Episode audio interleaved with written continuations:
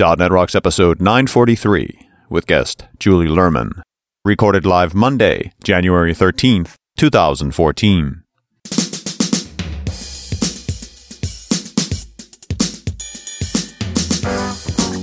This episode is brought to you by Telerik, offering the best in developer tools and support. Online at T-E-L-E-R-I-K.com. And by Franklins.net, makers of GesturePak, a powerful gesture recording and recognition system for Microsoft Kinect for Windows developers. Details at gesturepak.com. And now, here are Carl and Richard. Hey Phoenix, it's .NET Rocks!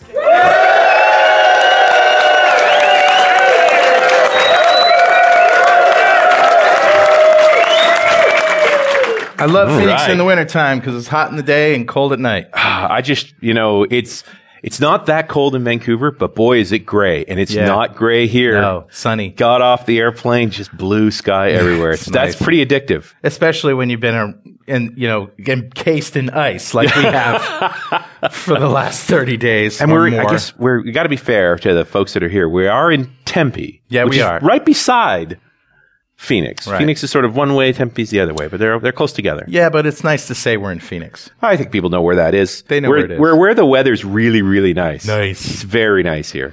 Hey, let's kick things off with Better Know Framework. Awesome. All right, buddy, what do you got? So it's a blog post that I wrote, and I've been going through this process of simplifying things and Cool. making abstractions over stuff that uh, that I have written a lot of code around, and trying to put in sort of the the code that I always use and the smarts that I've gained over the years. So this one is on simplifying speech recognition. Okay. So and there's code. And you know your way around that. yeah, I've done quite a bit of that. Sure. So uh, if you go to tinyurl.com slash simplifying speech, Mm-hmm. There's a blog post there.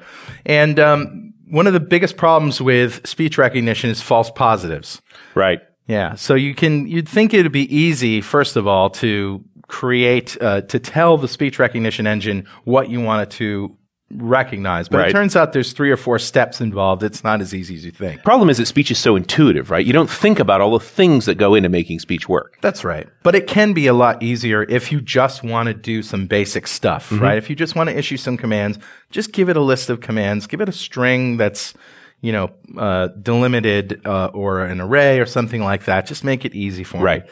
On top of that, um, I, I like to have it running all the time. And for that reason, you don't want it to be recognizing a whole bunch of stuff because if you s- accidentally say, you know, format my hard drive, it's going to go formatting your hard drive. right? So, Wasn't there a Siri gag there, right? Siri, send my mother my porn collection anytime Yeah. somebody pulls Siri out on you. yeah, when somebody, can you say to like somebody, yeah, can I see your phone? Phone? Yeah. yeah, yeah. Siri, send my mother my porn collection. Yeah, exactly.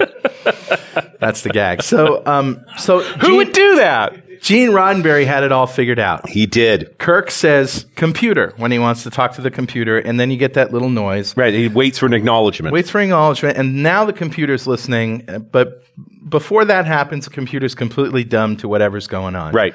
So you turns out you can do that. Mm-hmm. But in order to do that, you, you need to know the speech recognition engine needs to know that what you said, that command, wasn't a part of a sentence or a bigger phrase. So there's code in there that helps you do that with a wildcard command builder, putting on it on either side. And then there's code that tests to see if when you get a match to see if it was part of a sentence. It Right. turns out it's in the words collection. It's not that big a deal, but you know, everything's easy when you have all the answers. Sure. And so you've just sort of packaged this all up so to make it very Yeah. easy to say, hey, this is the command word I want Yeah, to use. exactly. Use this com- wake up command, and if you want to play a wave file when it uh, when it it's just a little extra thing that it'll play a wave file. It'll fire an event anyway. Yep. Let you know that it woke up, and then you pass it. You know, you, beforehand you pass it the list of words or phrases that you want it to recognize, but it isn't going to recognize them until it's woken up. Right. And then it's one per one. So it, you you say the command, you get the Star Trek sound, which is included, by the way, and then. That's great. Yeah. And then you say the word or phrase, it tell it fires an event with the same, you know, parameters that you would normally get with a speech recognition engine, Right. and you get access to all of it as well.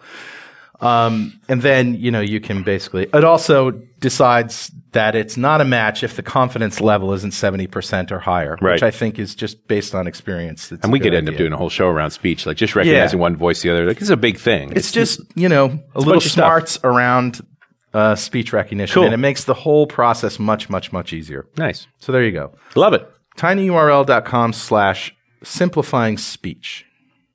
Know it, learn it, love it. Who's talking to us, Richard? Grabbed a comment off of show 816, which is uh, a while back, you know, uh, uh, 2012. Yeah. So a little over a year ago, a year and a bit ago. And this is from Julie Lerman's show on Entity Framework 5. Yeah. This comment, uh, also about a year old, is from Brian, who says, Hey, Richard, I'm glad you asked the question about using Entity Framework against databases other than SQL Server. Right. What I understood from the discussion that followed was that there are several providers for many different databases, including Oracle, DB2, Postgres, etc. So I know that I can use one of these providers and target Oracle DB2 from my .NET app. We're looking at providing an application to various enterprises. Some of these organizations may use SQL Server, some Oracle, and some DB2. From what I've read, it's theoretically possible to provide multiple mappings between conceptual models and the database specific server model. So ideally, I'd like to be able to turn my application's database dial from SQL Server to Oracle and everything would just work. Is that level of abstraction really possible? I was wondering if Julie or anyone else had any stories from the trenches or practical advice on how to approach this situation. Is Entity Framework the answer to this? And if it's not, what is? Hmm. Uh, Brian, I got to tell you, like, I know this pain really well. I have worked on products that had to support multiple databases before. And the problem is that the dumbed down abstraction was so dumbed down, it made it all databases suck equally. Right. So, uh, uh, but I'm really interested in throwing this to Julie be- just to see if she's played with it at this level as well. Because in theory, because EF does abstract away an awful lot of that stuff, it ought to work. That you switch providers, it should just work. Well, we'll we'll ask her about that in just a few minutes. We'll So find out. Yeah, let's dig into start that again. conversation with that. One way or the other, I've read that question out now. So, Yeah. uh, hey, Brian, a .NET Rocks mug is on its way to you. And if you'd like a .NET Rocks mug, just write a comment on the website at .NETRocks.com or on any of our mobile apps. We've got them for iOS, Android, Windows Phone, and Windows 8. And those apps are built by Diatom Enterprises. Who'd love to build you an app? Just go to diatomenterprises.com. And before we go any further, I need to tell you that Pluralsight provides comprehensive developer training online with hundreds of hardcore developer training courses authored by MVPs, industry experts, and .NET Rocks guests. Yeah. Yeah.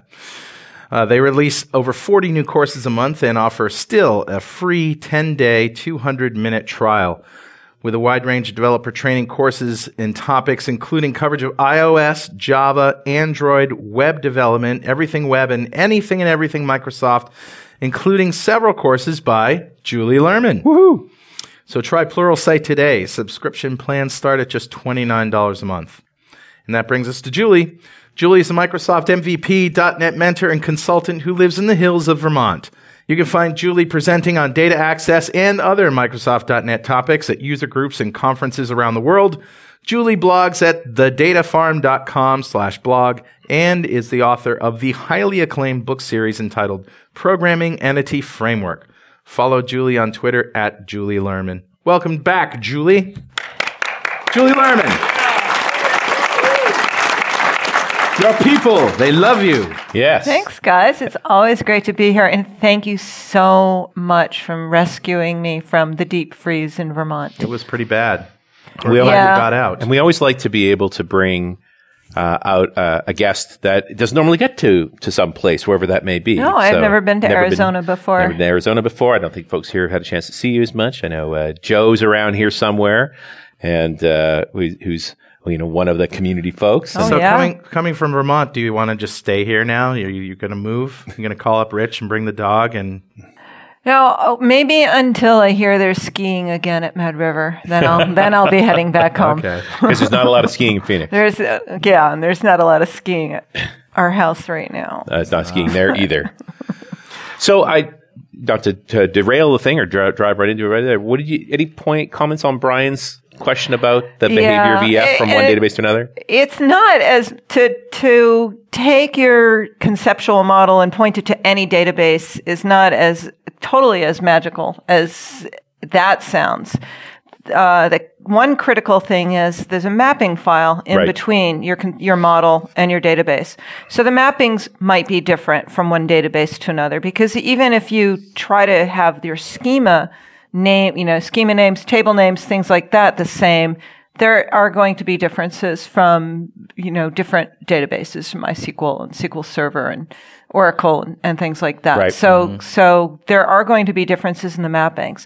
There's another interesting thing I ran into with a client who wanted to do this, but they had a lot of really complex logic for queries. Right.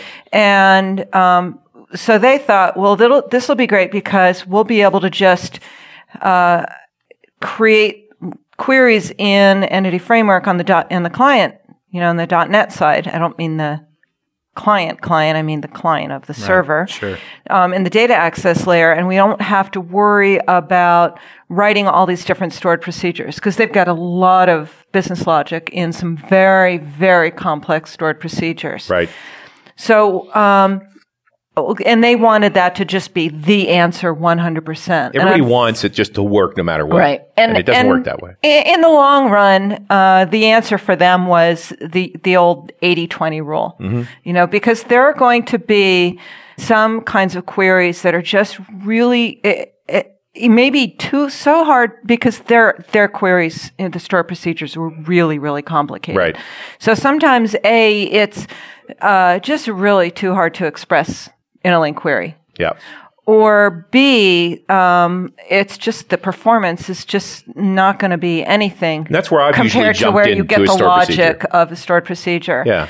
So it, I've, I've always been the, had the tendency now, as a database guy through and through, yeah, to actually say, no, go ahead, let them do LINQ, let them do their Yeah. thing. And when it sucks, exactly. When then I'll write where stuff you got to back perform, you know, either a performance problem or it's just you just can't express it well. Right. And you can do it so easily in the stored procedure. So you say you can do it so easily in the stored procedure, but I've heard from several people who say that we, we bought into the entity framework and we ran into some problems and then we decided to start chipping away some store procedures and they found that they, you know, they, they were kind of sucked in because they bought into this model and found it difficult to, to break out into their own stored procs. Is that typical or is that just bad architecture?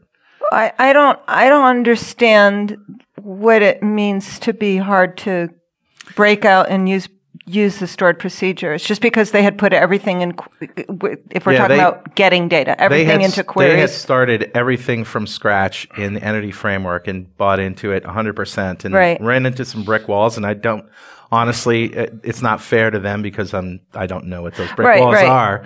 And I don't know how they architected it, but uh, said that they, you know, tried to piece away and break away and breaking away from stored procedures or breaking from the entity framework, from the entity models and the queries in the, in the models, and and tried to to implement some stored procedures and bring those in, and and we're just having a disastrous time. And I wonder if it's just because of bad architecture that that happens.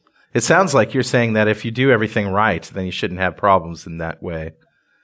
Yeah, I mean, it's, you know, there's going to be a scenario, right? There's Yeah. going to be some weird thing where it's just, you know, you're just going to like go out to ADO.net Sure. and use a data table or something like that. But for the most part, did I hear some giggles over that?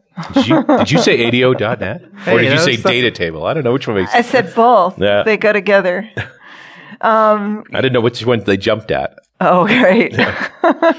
Um, you touched a nerve of pain. Yeah, but I don't. I I don't know of huge pain people are having when they want to take advantage of stored procedures. I mean, that's the nice thing about Entity Framework. They've got the flexibility of using a, a variety of tools. Make sure you know which one to use when, as in anything we do, right? Yeah. And take advantage of them. Now, possibly one of the problems they had. Um, there's one variety of stored procedure functionality that um, was not available to use with code 1st But that's that, and and that's been changed now with Entity Framework six, which we'll be talking about.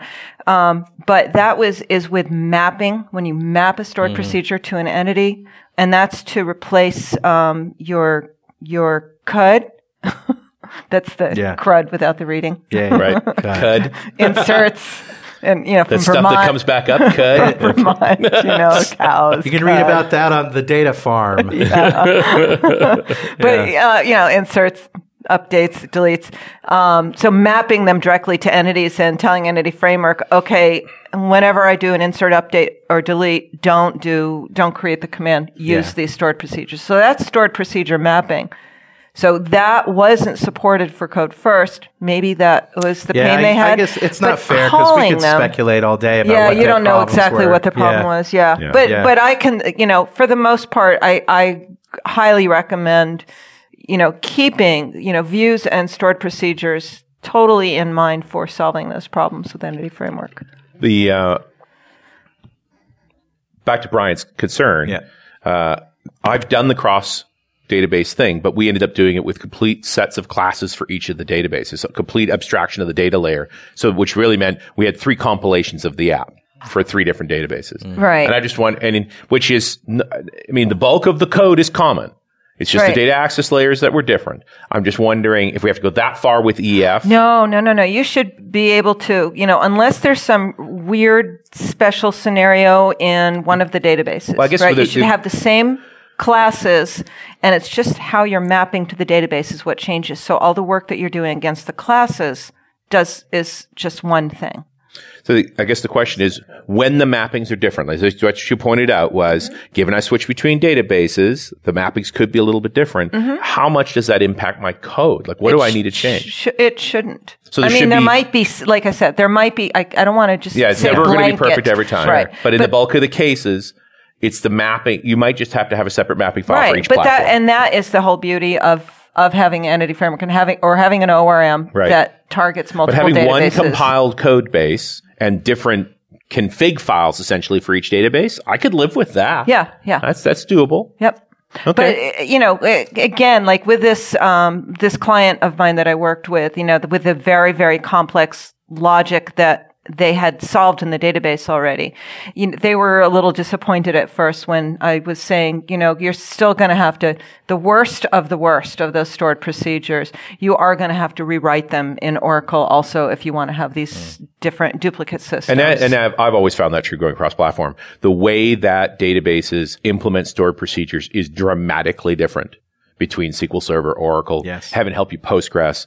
Uh, and I did a lot of work at Postgres, and what they think is a stored procedure is a very different creature. Like just a different way of thinking about the problem. Right. I'm not saying better or worse. I had good success with each of those databases, but you had to think differently to be successful. For example, MySQL, and I'm not a MySQL expert, but I do know that there's some differences with it. Maybe it, it doesn't store uh, support views. I think. Right. Um, and also maybe that there's something different about the primary keys. So that is something you you need to be thinking about in advance. Yeah, you know, Postgres was kind of the same way that it wasn't really a store procedure; it was a function. You could build your own functions and you could pass them tables if you wanted. Like it just they behave differently, and so the the idea that you would presume that Entity Framework would simply speak to it the same way is a mistake. Right. I mean, that being said, there's clearly a Postgres provider for Entity Framework, so we found a way to make it work. But you do have there's Right, no. but I think uh, you know you you hit on an interesting point here, which uh, Brian is sort of suggesting, which is we don't want to learn these different databases. We just want EF to make it go away for us, and that I don't. Eh, is- it's not going to go it's away, but but what you, the scope of what you have to learn is going to be a lot less. Yeah. well, let's go. I, I wonder if you still have to learn as much, but you don't have to code as much. You know what I mean? Like, I think you really do have a responsibility to know how your database works to make it work well. Of course. But the fact that you don't have to rewrite code, make Yeah. multiple versions, You that need to have happy. one guy, one Oracle guy, if you're going to do Oracle, right? It probably works for Oracle too. At least one. Yeah. Which is a tough thing to have. Yeah, it really Oracle is. guy. I'm not going to Yeah. be mean to Oracle people. Right. I don't need to be. There. Let's move on. Let's move on. That's a great place to move Everybody on. just sort of looked at that part. Brian, I hope we answered your question. Yeah. Because I think it's a great question. Building shrink wrap apps uh, is something I've worked on for many years. And a lot of people, it doesn't happen as much anymore. And the way that you think about them is very different. So, Julie, what has happened in the world of Entity Framework since last year, since we last spoke?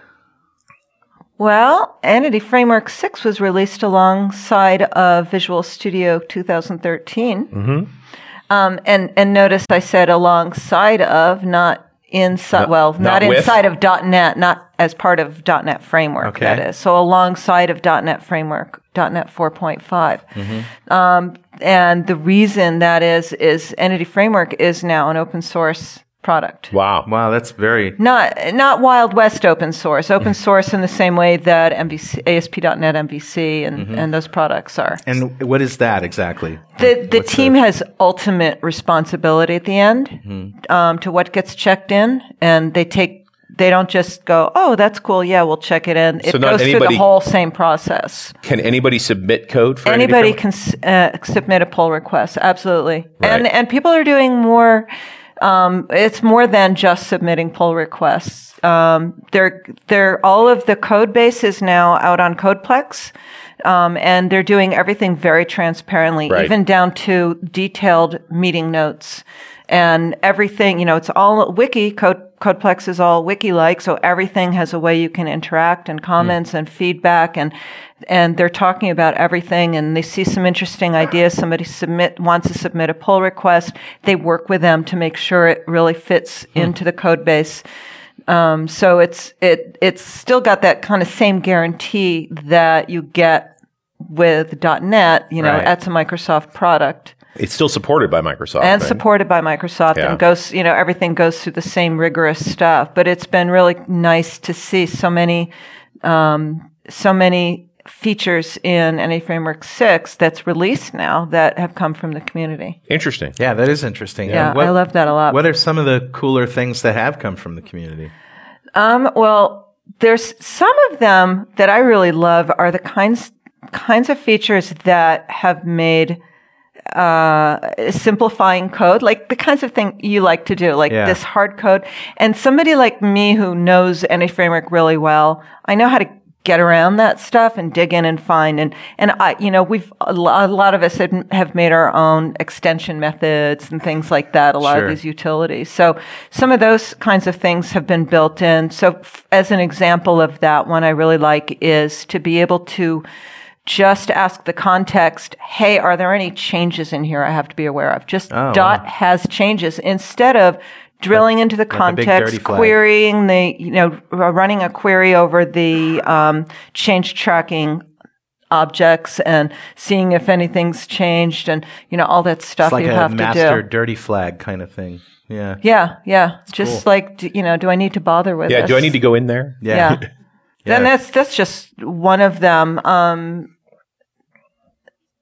Such Yeah, a good idea cool. as long as it's right, but I'm going to presume it's always right. Yeah, sure. Yeah, and uh, ability to customize how it does pluralization that came from Spain because all the pluralization service right now is just an English pluralization service. So um, that's really nice S to be able ES? to do. Yeah, things like that. Yeah. yeah. Okay. So th- that's about getting naming right. Yeah, and it's it that works um, right now. That doesn't work in the designer right now. That just works for code first with mappings to tables. But Nice. it's a it's a start. When you think about multi-languaging, and then, you know, I was thinking about what you were saying about how Microsoft's doing everything out in the open. I think one of the things that most people don't see is just how much work goes into shipping a product that goes to many different countries and what what multilingual really means. And it's not just oh this works in German too, but also stuff like pluralization is different in different countries. Mm. Yeah. And we've never been able to really tap into that. It's always been fun though, and we can still do this in the designer because the pluralization service isn't implemented in the designer. But it's always fun to open up the designer and say, how is it going to handle this entity? How is it going to plural, pluralize it? Yeah. Right. You know, throw weird words at it, rhinoceros or whatever, and see what happens. Who's building rhinoceros entities? All right. Uh, is it? I mean, fo- to me, it always seemed like EF is focused on the code first approach. Like that's what we always end up talking about primarily. Yeah, because it's so great for demos. I don't, is there a bunch I- of new code so first stuff there? to- it's so hard to deploy sample databases. Right. Right.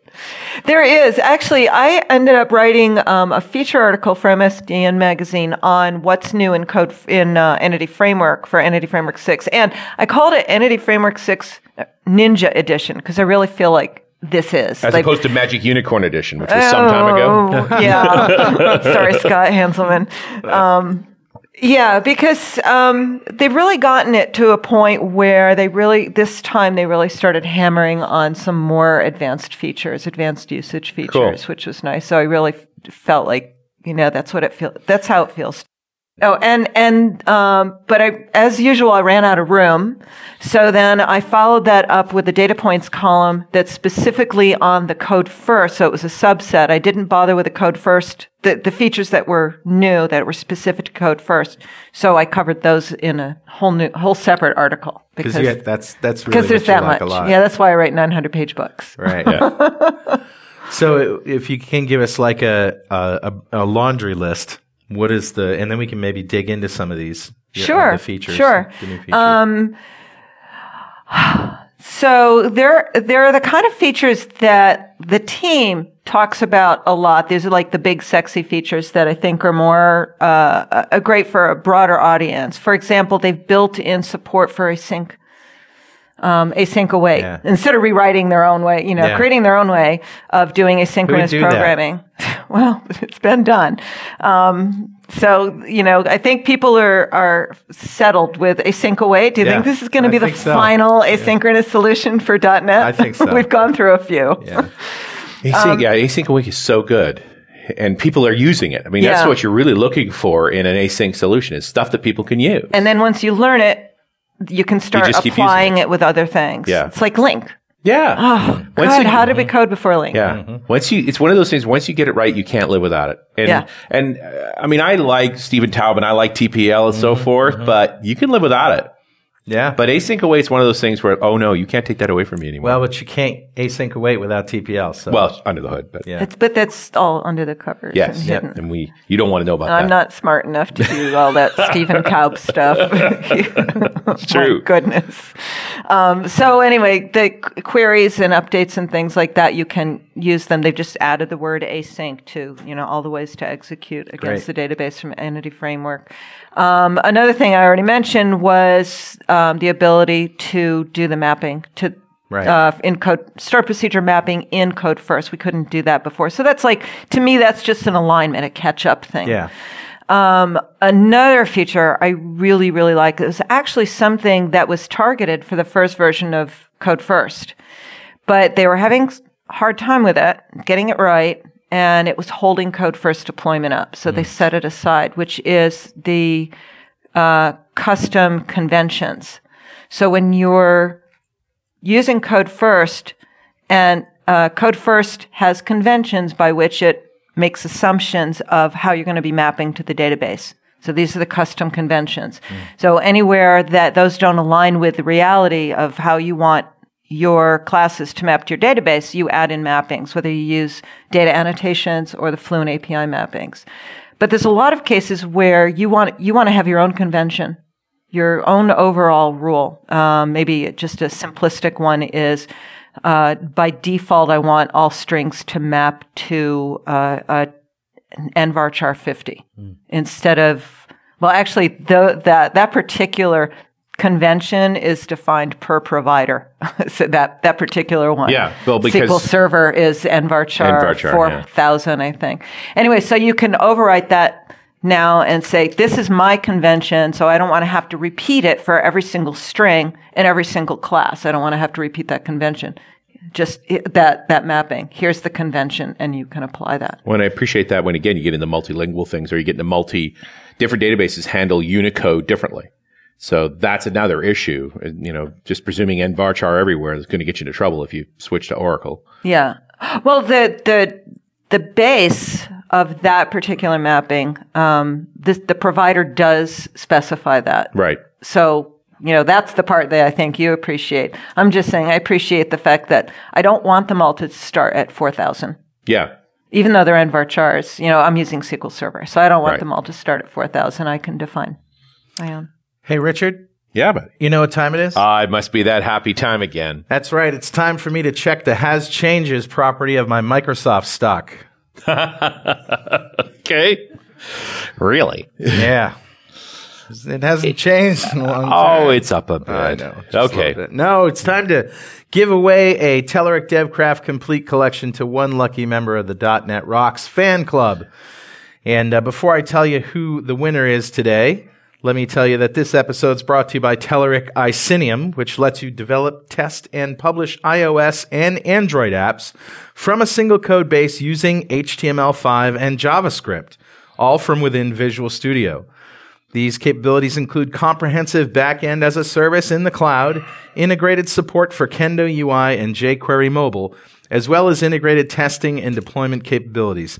All this makes Icenium a robust end-to-end mobile app development platform for .NET developers. Telerik Icenium is available on a subscription basis and is now part of the Telerik DevCraft Ultimate Collection. Start a free 30-day trial of Icenium with support at icenium.com slash DNR. That's I-C-E-N-I-U-M dot com slash DNR. And don't forget to thank Telerik for supporting .NET Rocks. All right, buddy. Who's our winner? Today's winner is Morley J. Rose. Uh, congratulations, Morley. Yeah. Morley just won a $2,000 valued Telerik DevCraft complete collection. That's just about everything they do in one package. If you don't know what we're talking about, go to .netrocks.com, click on the big Get Free Stuff button, answer a few questions, and join the fan club. We have thousands of listeners all over the world.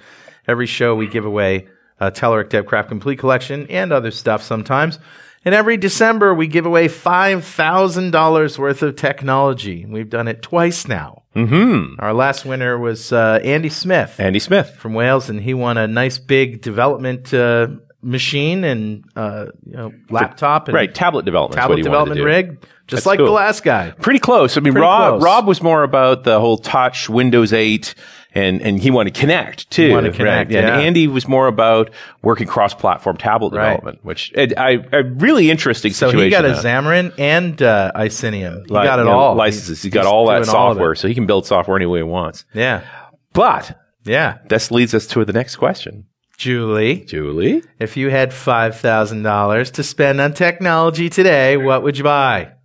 And don't say another snowblower. that doesn't count. Oh, I, ju- I actually just You did just the whole. you bought your new a laptop, didn't you? I bought. I, I I bought a new laptop. I bought new monitors. I bought a treadmill. oh, standing desk. Yeah, and uh, and since I've seen you, I also got a, a standing desk that goes up and down. Oh, okay. So Wait a minute, is so that a if I was- treadmill? I got the standing desk that go, no the, An the exercise the desk? standing desk that I can sit at. Also, push Oh. of a button, it goes back down again. thought you Oh, nice. I got can that a year ago, and then I just got the treadmill to go under it. Uh, does so the treadmill you can work and walk at the same time? Yeah. And- oh, and I got a new keyboard. Microsoft, the Microsoft uh, ergonomic. Oh, the split keyboard. Oh, the- No, no, but with a big fat mouse. I really like. I really like it. I it was a lot of research. I I have a hard time parting with my money. So if you were going to give me five thousand, I I would still probably research it really, So, really carefully. I gotta ask you a This- question. What Yeah? kind of work do you do when you're walking on the treadmill? Is it Actually, good work or I want it. Well, just- I, I actually would. Ra- it would be more um, entertaining for me, I think, Okay. to quote Michele Leroux Bustamante, Mm-hmm. who answered, "Oh, I just do brainless work when I'm when I'm on the treadmill." And somebody said, "Oh, how much do you charge for that?" you got a brainless work rate. Nice. oh, jeez. No, So- I can I can code. I can um uh, I you know type Yeah. code, email. Do you mind sharing some prices with? Like, how much did they all the desk that goes up and down cost you? Because that's that can't be that cheap. It was a grand. Yeah. It's beautiful. I got it from Updesk. I've- It's I know- I know beautiful. Updesk, yeah. It's, I got an. It's orange. It's really pretty. Okay, It's that's really- beautiful for you. It's very pretty. But it, it's it smooth. It's stable. It's so stable. It's Mm. it's really nice. And then and shipping. Oh my God! You, they, I, if I had to ship my grandmother around, you Yeah. know, my grandmother's body, I would ask them to package it. They did such a nice job. Oh. And then the treadmill too was like a specialty treadmill with a not a big thing in front, so that you'd have. Yeah, room to- it's just they're made just for this purpose for Right. standing desks, so Wow. it doesn't have a any kind of vertical attachment. Okay. and it goes. They're about um, another grand too, aren't they? Yeah, Yeah. Um, it goes from uh, zero to 60 in under a second how it goes. it, it only goes up to four miles an hour. Right. But, Yeah. you know, I'm not going to be like running while I'm coding. Well, and even I- four miles an hour is a really fast walk. Like I'm- you're not even able to read the screen. it at about one or one point two, Right. and I can type. The only problem is I'm still getting used to it because I'll get I'll stop working and I'll get off the you know like Yeah, yeah. go stand, and then I'm like a little dizzy and car sick because I've been you know when I'm walking, you don't walk the same Right. when you're. S- On a treadmill, as you do when you're on the ground, because it, it's just different. It's something a little I've different. also got to so think you're, you're, moving you're working really hard to hold your head steady so you can see what you're doing Mm. more than you do when you normally walk. Uh, yeah, because well, it's just that I'm doing this. It's Hmm. weird. Anyway, but it's it's great, you know, and I'm I'm not using it all day long, um, but still, you know, I'm walking like two or three miles a day while I'm instead of just standing there. Right, because sure. you know, a just sitting all day was Yeah. never great. So I had the standing desk for a year before I got the treadmill. So I would be stand. I was probably standing about eighty percent of the time, and every once in a mm. while I'd be like, "Oh yeah, I got to sit again." But I would be even a little stiff and sore from standing in mm. one place because Sure. I'm not moving around a lot. So it, it's more about moving than than That's anything pretty else. cool. I got to tell you. yeah. It's an Interesting interesting idea. But is there a, a set of when you're working in your day in the walking mode? Is there a chunk of work where you look at it and go, "I'll wait till I'm sitting to work on that"? Oh, I wouldn't do anything like um, recording my Pluralsight videos. Oh, okay, yeah. The- is that from a noise Yeah. perspective? No, well, uh, no, Uh, it's actually not that noisy, but it's too it's too much movement when I'm Yeah, recording. I just you know want to be still So,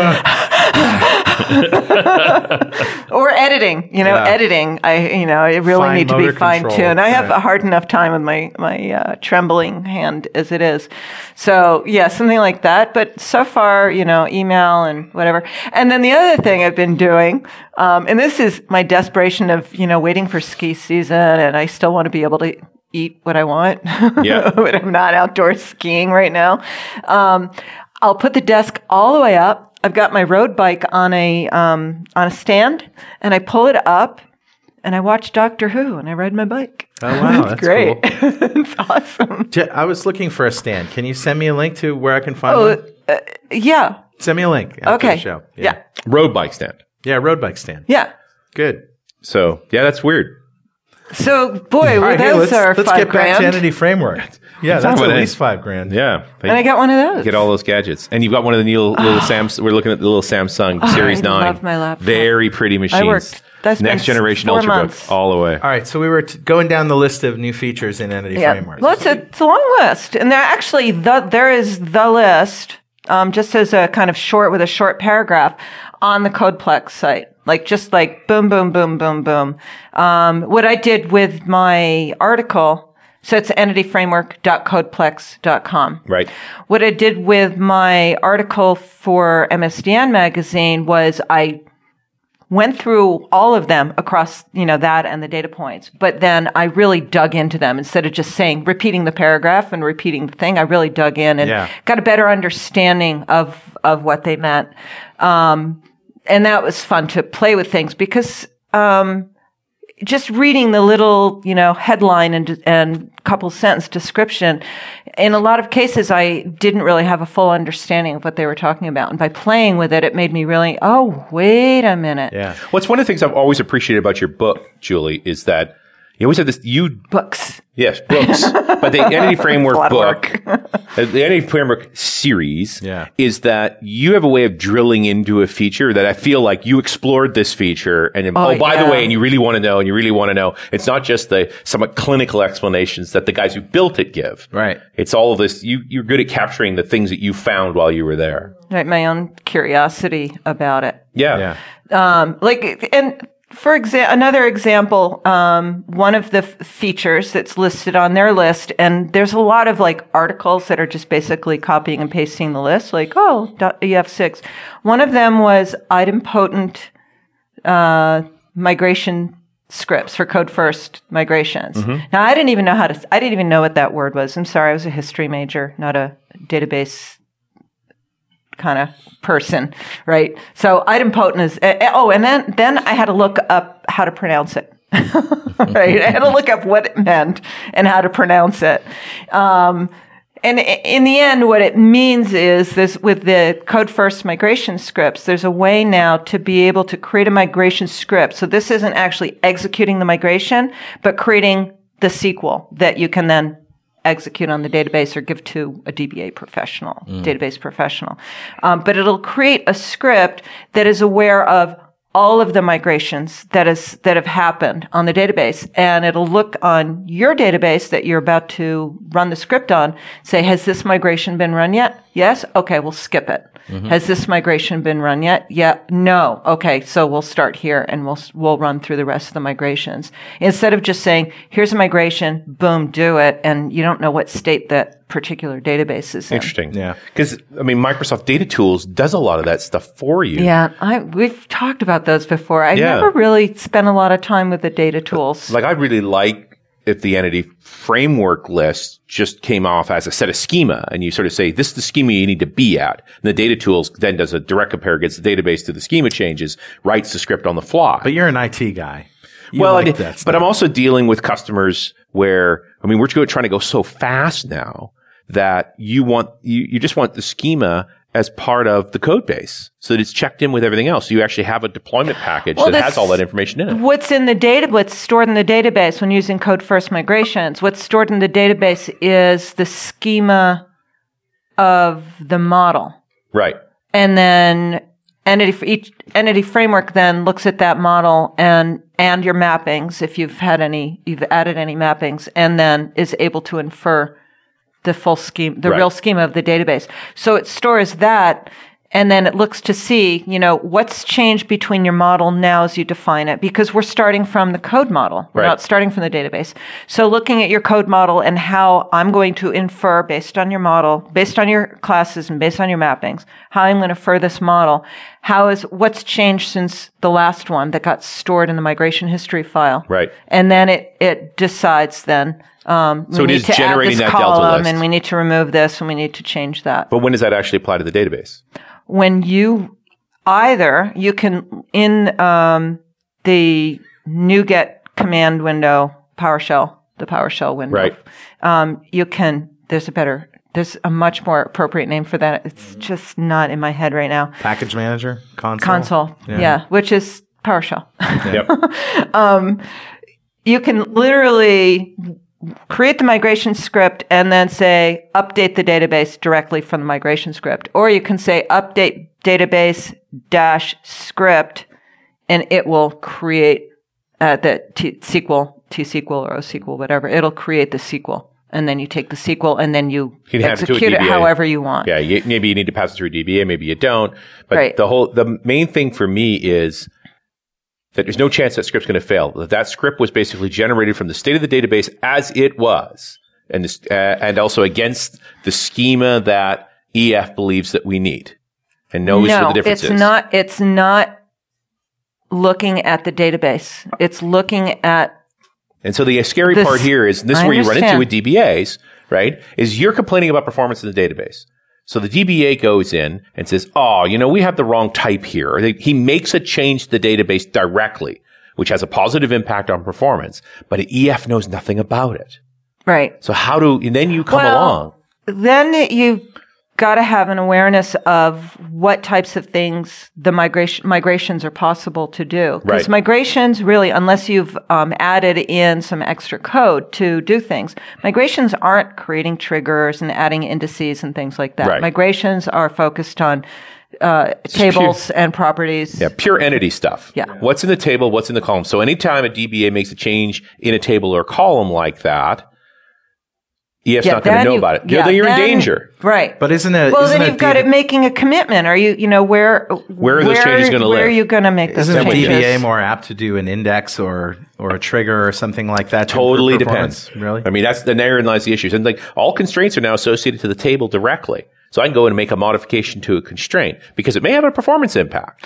So years ago, I think I don't know if it was when the first version of Entity Framework came out, was out. We we had a conversation about it, and one of the things we talked about was this possible future um, position of the the person who's responsible for that. Right. That understanding, you know, kind of like the person is responsible for the mapping, Right. right? That in between, The so they understand what's going on on on both ends and having some control over that.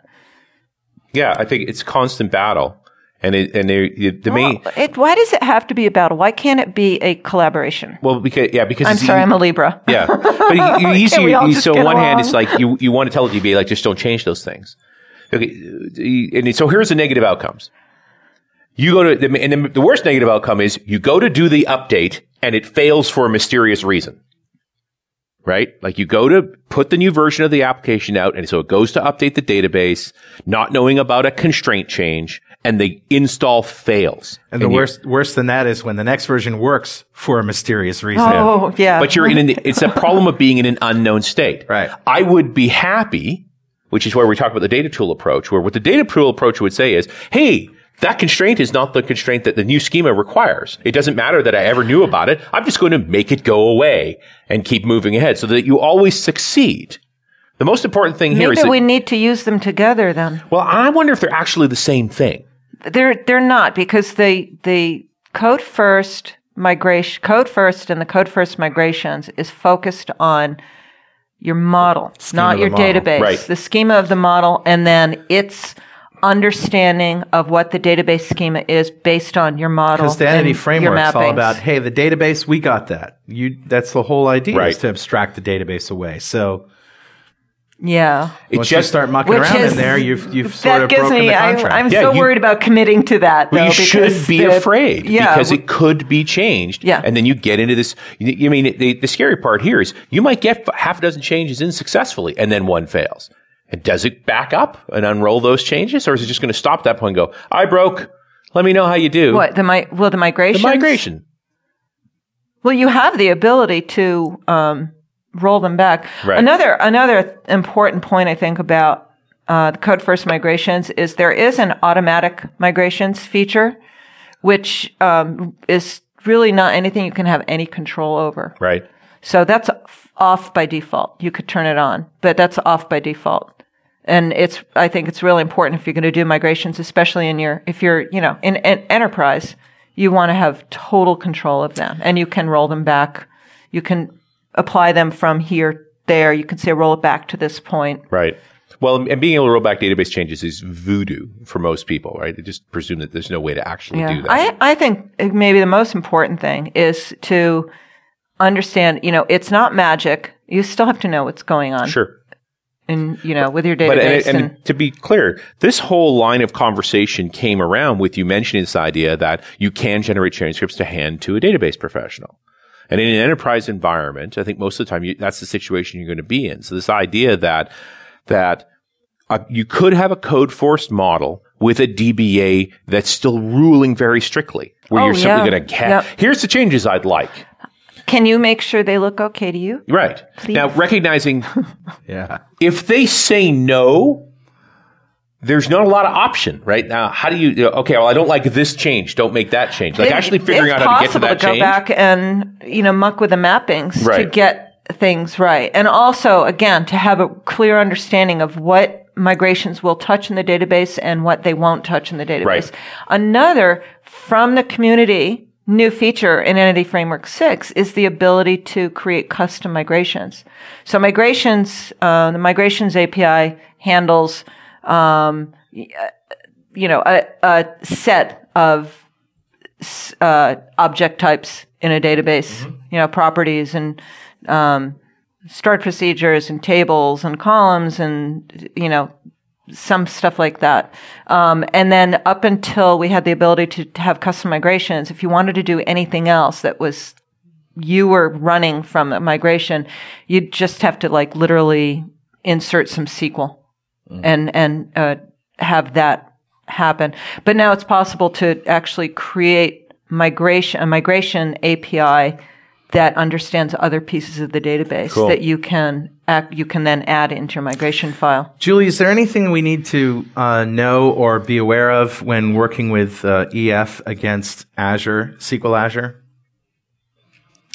As opposed to our own SQL database?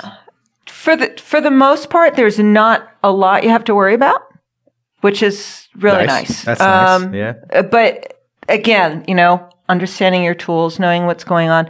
There's some additional protection that's been added actually in two levels in .NET 4.5. They did it for um, ADO.NET. And also they've done it in Entity Framework 6, which is that they've built in better handling of transient connections. So a connection that might um, be unachievable for just like a moment. And, and it's not so much that you're, you know, you lost your connection to, to the internet, to your, to the cloud. Uh, but it might be something where the database is sending back a message that said, sorry, you know, I'm in the middle of this process. You can't do that right now.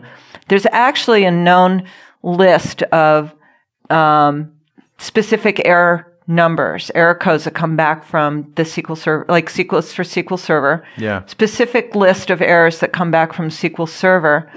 And there's been, people have been writing these for a bunch of years, actually, um, a handler that will look for these, and these are the ones that come under the umbrella of transient connections, that will look for these errors and then do a retry. Just a retry. Yeah. Right. So that's not built into, like automatically built into Entity Framework, but Entity Framework now has a new class called the, oh, Well, it's all right. whatever. We don't need to know what it's The- called. For the connection resiliency. Yeah. And then, um, you can, it's a base class, and one of its implementations is specifically, of this, this may, might be SQL Azure Exception Handler or something Mm-hmm. like that.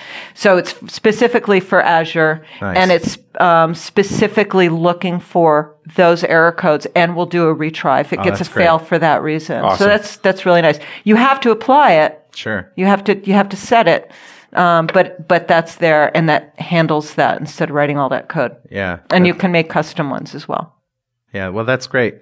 That's something I think we need to do on our site. You know, we occasionally we get these timeouts Yeah. that last very, you know, And it may 30 or may not be Azure. It might be the internet barfing. Like there's something Right. going on, Right. What's going on? and you have to be tolerant to it. Yeah. And, and uh, you know, And you can you can specify how many times to retry over uh, what amount of time, and they'll even have a um, a little factor in there. So if say you've got uh, multiple servers that you're not retrying all of them at the exact same time, it'll kind of space them out. Mm-hmm. nice. That's cool. Yeah, that is cool. So no, there no other things that we need to any gotchas or anything when working with SQL Azure. Or, I, I think or that new was the biggest that was the biggest worry. Yeah. But even you know, code first. Well, you can let code first generate a database, and you can run migrations against That's against cool. Azure, as well as you know use a model in EDMX. Hey, before we wrap up, does anybody in the audience have a question for Julie? Raise your hand. Yeah, sir. Go ahead. Yeah, uh, there was just question on uh, the async capabilities. Uh, one of the things that I need is really the ability to create, call a stored procedure and, and uh, not worry about the connection return and be able to continue along on with the code.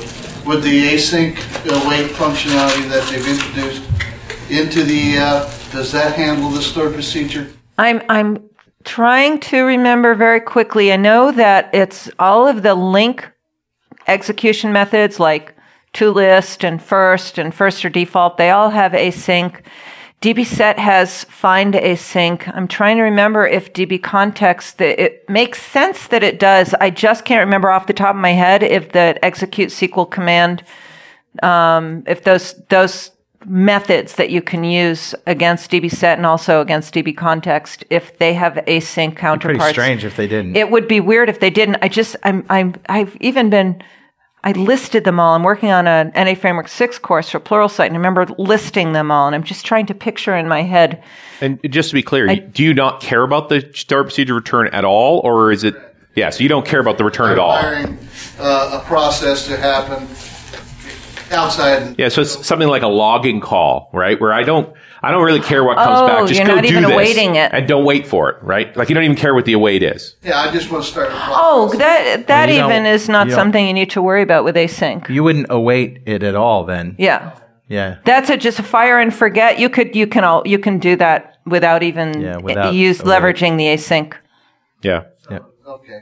and it just won't wait. Anybody else got a question? Yeah, right here in the front. Um, is there a way to kind of like have a custom user type? So if I have like a, a URI property on a entity and I want to store a, a URI in uh, like in varchar, is there a way to tell Entity Framework just to new up a URI for that?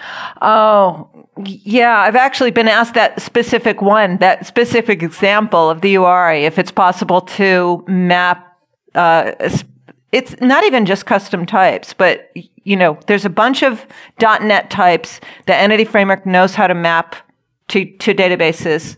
What about the other ones or what about a custom one? Um, and unfortunately, no, it, it, it can't. So if you have a URI type that's your own, whether it's .NET's URI or your own special type, um, it does it won't understand how to do that. So you'd have to map it to a string and then have some extra handling for it. Hey, I think that's a great great one to add. Um, it's open source, you know. You can if you, figure it out. You, want can, it? Write it. Isn't that an awful answer? Yeah, it's evil. no, That's it's what not is. in there, but you can write it. We're waiting Go on you it. now. Another question. Anyone? Yeah. Uh, I've got probably a dumb question. I'm not sure that I'm using the entity framework. I use like the DBML and I design the data drag tables. Nope. I'm not using the entity framework. Nope. Missing a ton of stuff. Is is DBML linked linked to LINQ to SQL? Yeah, it's LINQ to SQL. Yeah, yeah, that's LINQ to SQL. So LINQ to SQL is a smaller, lighter weight ORM. It's what the In other team was working on while Entity Framework was being written. Yeah. And then they oh both. yeah, that was my. I had a talked about that in the They said, last Wait, roadshow. you're the good old boys. Wait a minute. Yeah, that's really LINQ to SQL. They, there was one team working on LINQ to SQL. They were working on LINQ, and so they just they started doing LINQ to SQL. And over here, Was the another data team. team. was doing Entity Framework, and then they kind of went, Yeah, LINQ to Oh, SQL shipped shit. first, and then Entity Framework came out a little bit later, and then Mommy and Daddy started fighting, Yeah, it's not good. and all the babies were sad. Yeah. All right, well, that's it for .NET Rocks. How about a big hand for Julie Lerman?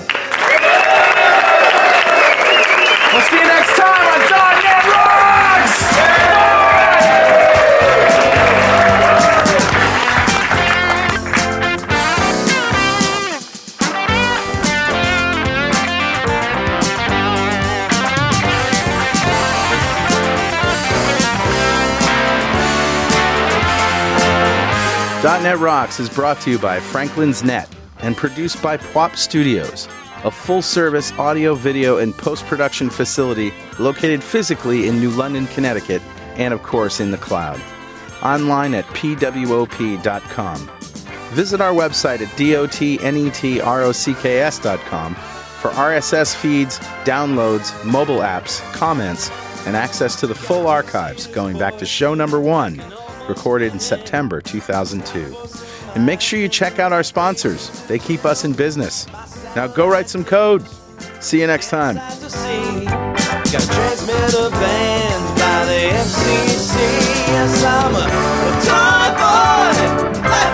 hard.